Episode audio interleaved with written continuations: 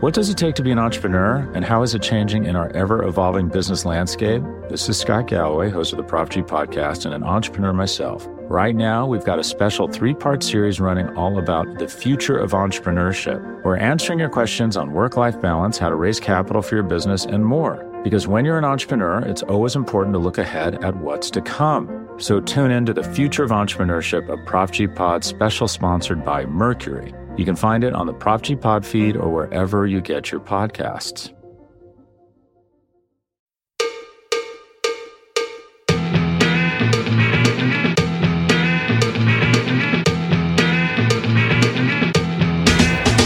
Start! You can call me Bruce. Bruce Nolan is standing by. Hey, Wacky Bruce! Coming to you from an undisclosed location, this is the Bruce Exclusive. And here's your host, Bruce Nolan.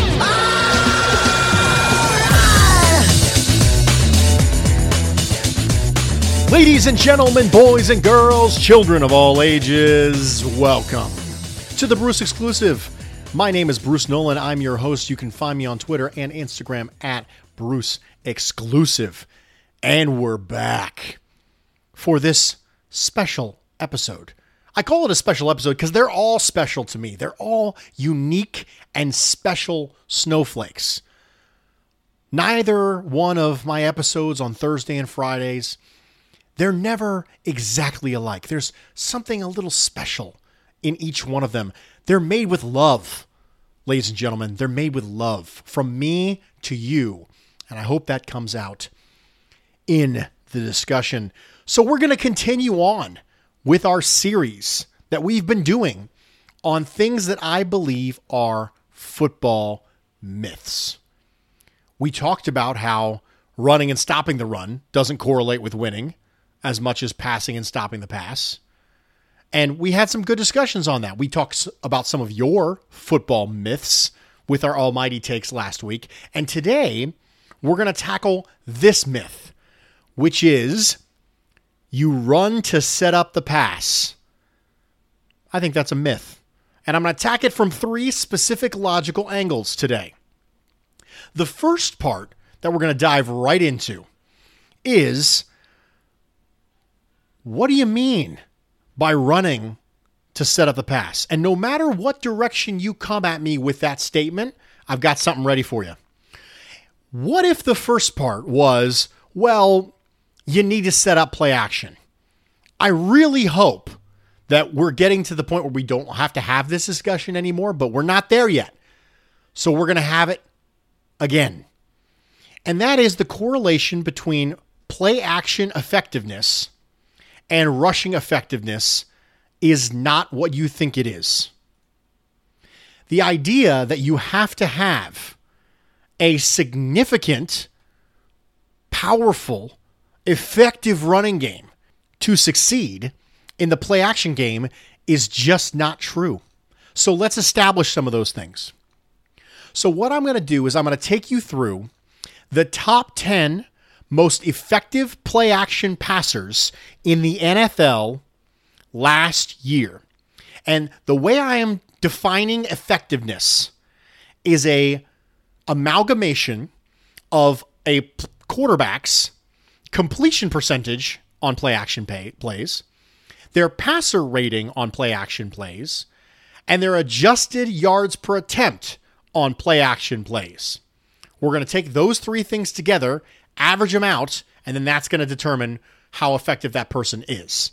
So, the number one most effective quarterback on play action passes by that metric was Ryan Tannehill in 2019. Right away, it's off to a strong start for the people who believe that rushing effectiveness is a direct correlation with play action passing effectiveness. Well, goodness gracious, Ryan Tannehill had Derrick Henry. Yeah, you're right. And if this was the only data point, then I would agree with you. Ryan Tannehill was number one, and the Titans were number two in the NFL in yards per attempt at 5.0. We're off to a good start. Number two is Drew Brees. The Saints were not as effective running the ball. The New Orleans Saints were 19th in the NFL at 4.3 yards per attempt, but Drew Brees was the second most effective play action passer. The third most effective play action passer in 2019 was Gardner Minshew. The Jacksonville Jaguars were 15th in the league in yards per attempt rushing the ball at 4.4. The fourth most effective play action passer was Russell Wilson. The Seattle Seahawks were ninth. Okay, so there's a, a pretty decent top 10 rushing offense. Ninth in the NFL at 4.6 yards per carry. Kirk Cousins was fifth in the NFL as far as most effective play action passer. The Minnesota Vikings were 11th in the NFL in rushing. The sixth most effective play action passer was Jameis Winston. The Tampa Bay Buccaneers were 27th in the league in rushing. Very, very significant difference. The Tampa Bay Buccaneers were not a good rushing team last year. 3.7 yards per carry is really bad. In fact, you can make an argument that's tied for third worst in the league because the Steelers, the Bears, the Rams, the Buccaneers all tied for 3.7 yards per attempt as a team last year. But it didn't stop Jameis Winston from being effective. Number seven on the list of the most effective play action passers in 2019 was Philip Rivers. At the time, for the Los Angeles Chargers. The Los Angeles Chargers were 23rd in the league in yards per attempt at 4.0 yards per carry. Derek Carr was number eighth. He was the eighth person on the list, and the Oakland Raiders were the 18th, again below average when it comes to rushing the ball, but he was still an eighth most effective play action passer. Number nine was Jimmy Garoppolo, and we all know that the San Francisco 49ers were effective rushing team, eighth in the NFL at 4.6 yards per carry. Number 10 is Lamar Jackson, and the Ravens were number one.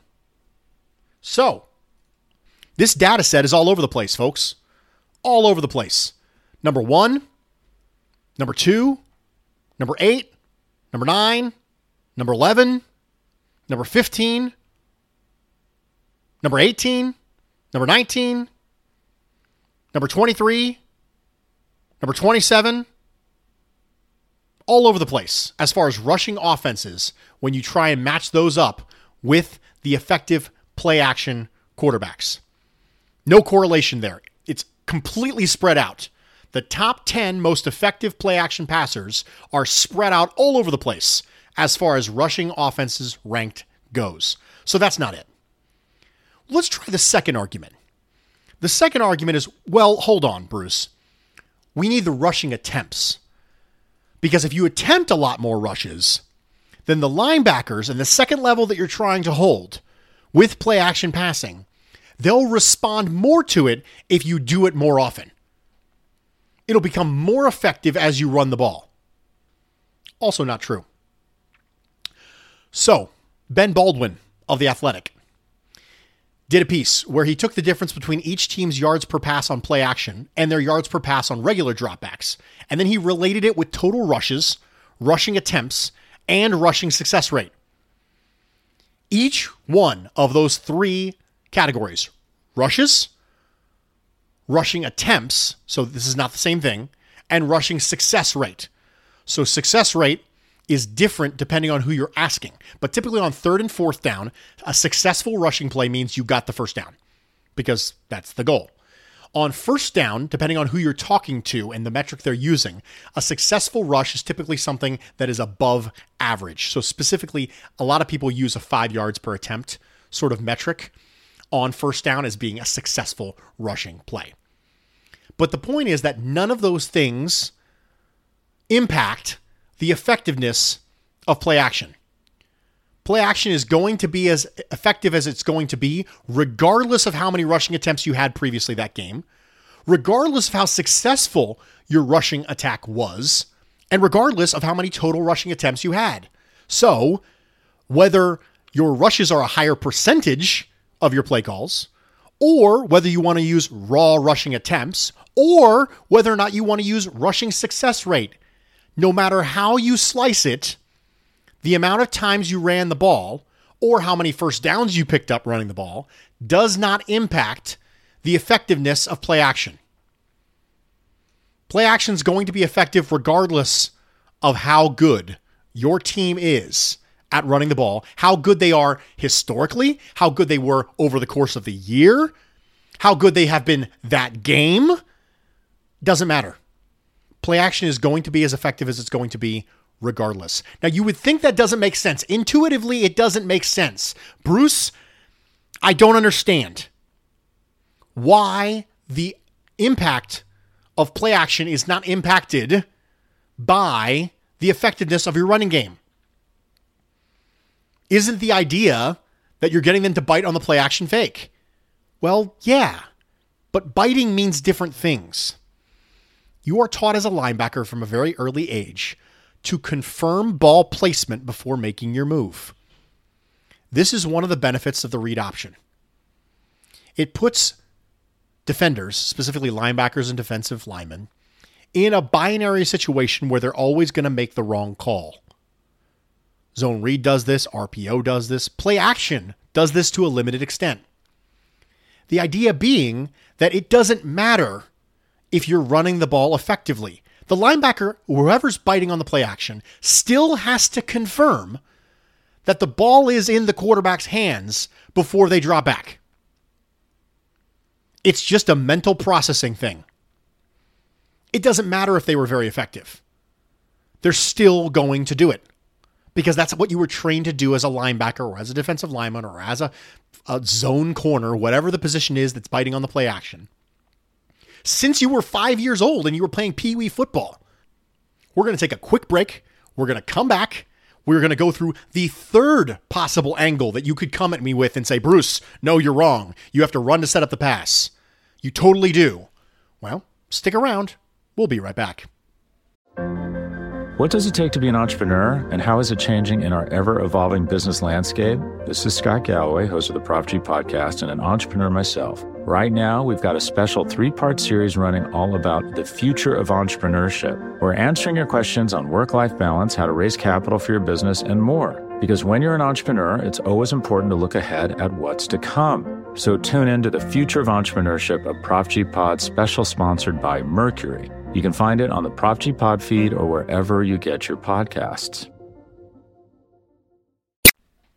Welcome back, everybody, and thank you for joining me for this edition of the Bruce exclusive of Buffalo Rumblings podcast. I'm your host, Bruce Nolan. You can find me on Twitter and Instagram at Bruce Exclusive, and we have been talking about what I think is a myth, which is the phrase run to set up the pass. So we talked about what we meant by that. The first thing was, well, running effectiveness is going to increase play action effectiveness. Maybe that's what you meant by run to set up the pass. We established that's not true. The second thing is, well, maybe it's not really run effectiveness. Maybe it's run attempts. It's making them think something's coming because they've seen it before in that game or they've seen it on tape. And turns out that's not true either. Well, let's try a third angle. What about passing attempts following runs?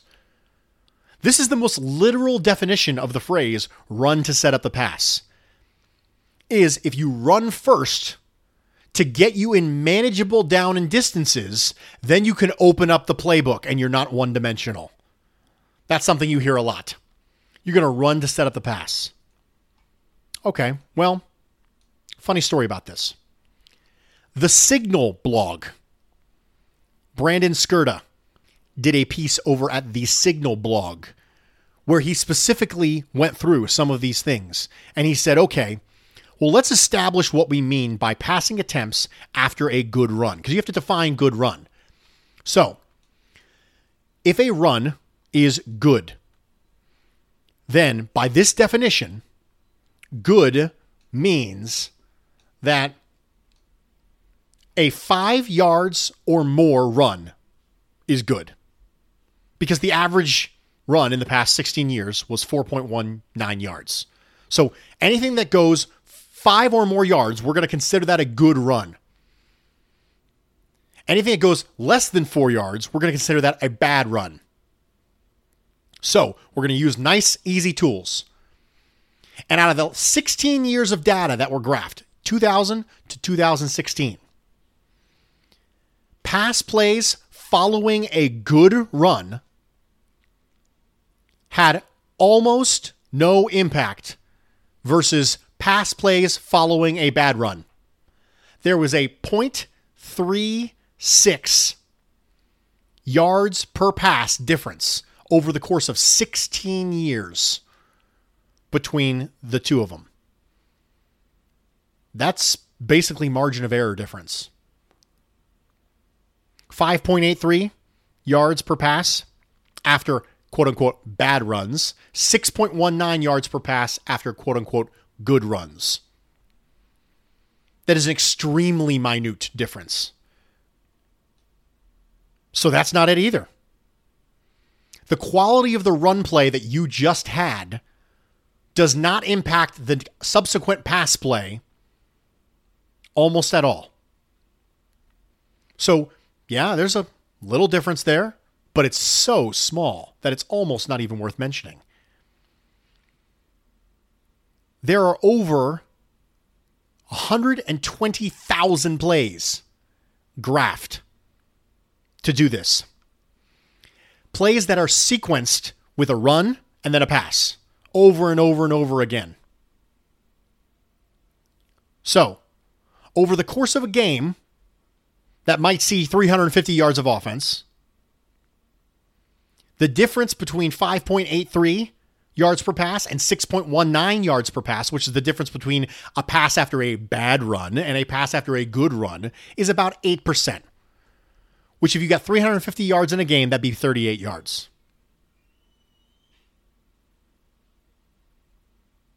So, that's not overly positive.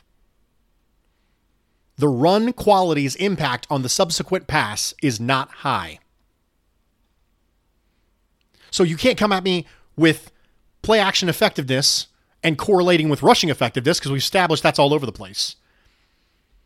We've had research done that indicated that rushing attempts and percentage of your plays that are rushes and rushing success rate, if you don't like yards per attempt, that doesn't have a relation to passing effectiveness. And you can't say you use the run to set up the pass by making sure that you're running the ball well so that you can pass it better on a subsequent play. The phrase run to set up the pass basically means nothing. There is there isn't a single way that I can frame that run to set up the pass that would end up being something that I could actually quantify as being valuable. So that phrase, we're going to run to set up the pass, doesn't really have a lot of value. It's an old adage that people use and old school football coaches use, but it's not actually true. It's not verifiably scientific.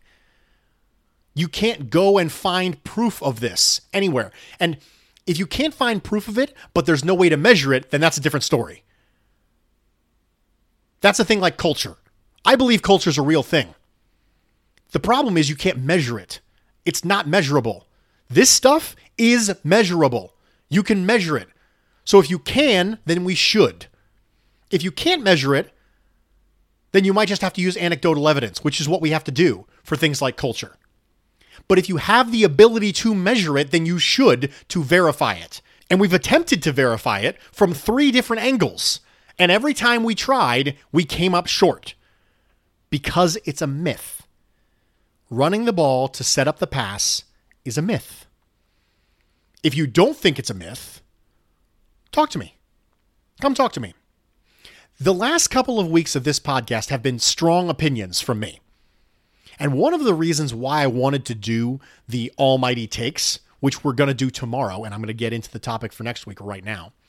But one of the reasons I wanted to do that is because I'm not someone who equates strong opinions with arrogance. Just because you have strong opinions doesn't mean you're arrogant. The method in which you deliver them and how well you know a person when you hear the hot takes or the strong opinions being delivered has a direct correlation with how you feel about whether or not that person is arrogant. And I want you guys to know me a little better so that when you hear these strong opinions, you don't think, gosh, that guy's a jerk. I have strong opinions, and I think that's good. I think it's good to have stances that are backed by things that are verifiable. But I don't want to be a jerk about it. I just have a strong opinion. So, this upcoming week for the almighty take, it's very important that you hit me with one because tomorrow we're going to do your almighty food takes. And that's really, really good. I love doing food takes. If you follow me on Instagram, follow me on Instagram, by the way. If you don't follow me on Instagram, mostly it's just food. I, I, am a huge food guy. My wife is a great cook. She's an unbelievable baker. I'm very lucky to have her for so many reasons. That's one of them. And it is something that I'm passionate about. So I'm going to enjoy talking about that with you tomorrow. But next week, hit me with your almighty take. Hashtag almighty take. Find me on Twitter, follow me, tweet at me with a hashtag almighty take so I can find it. Give me your almightiest take, the best hashtag almighty take you have regarding this Bills training camp. It could be a camp competition. It could be somebody beating somebody out for a job. It could be a personnel move you think is going to happen. It could be someone you think is going to get cut. A training camp almighty take. Hit me with that for next week's episode of the podcast. Ladies and gentlemen, thank you for joining me for this edition of the Bruce Exclusive.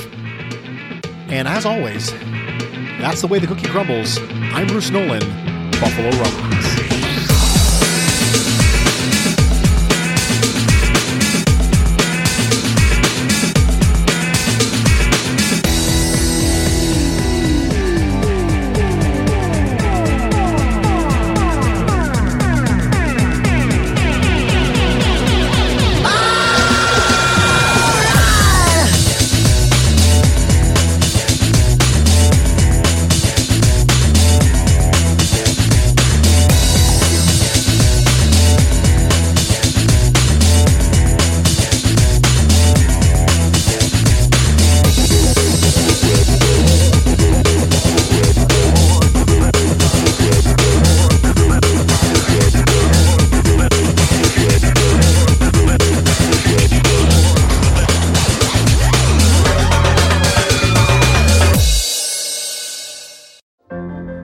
What does it take to be an entrepreneur, and how is it changing in our ever evolving business landscape? This is Scott Galloway, host of the Prop G podcast, and an entrepreneur myself. Right now, we've got a special three part series running all about the future of entrepreneurship. We're answering your questions on work life balance, how to raise capital for your business, and more. Because when you're an entrepreneur, it's always important to look ahead at what's to come. So tune in to the Future of Entrepreneurship, a Prop G Pod special sponsored by Mercury. You can find it on the Prop G Pod feed or wherever you get your podcasts. More to dos, less time, and an infinite number of tools to keep track of.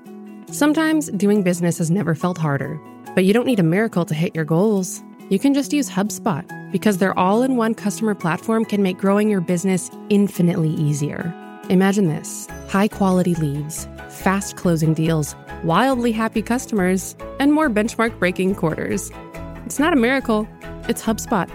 Visit HubSpot.com to get started today.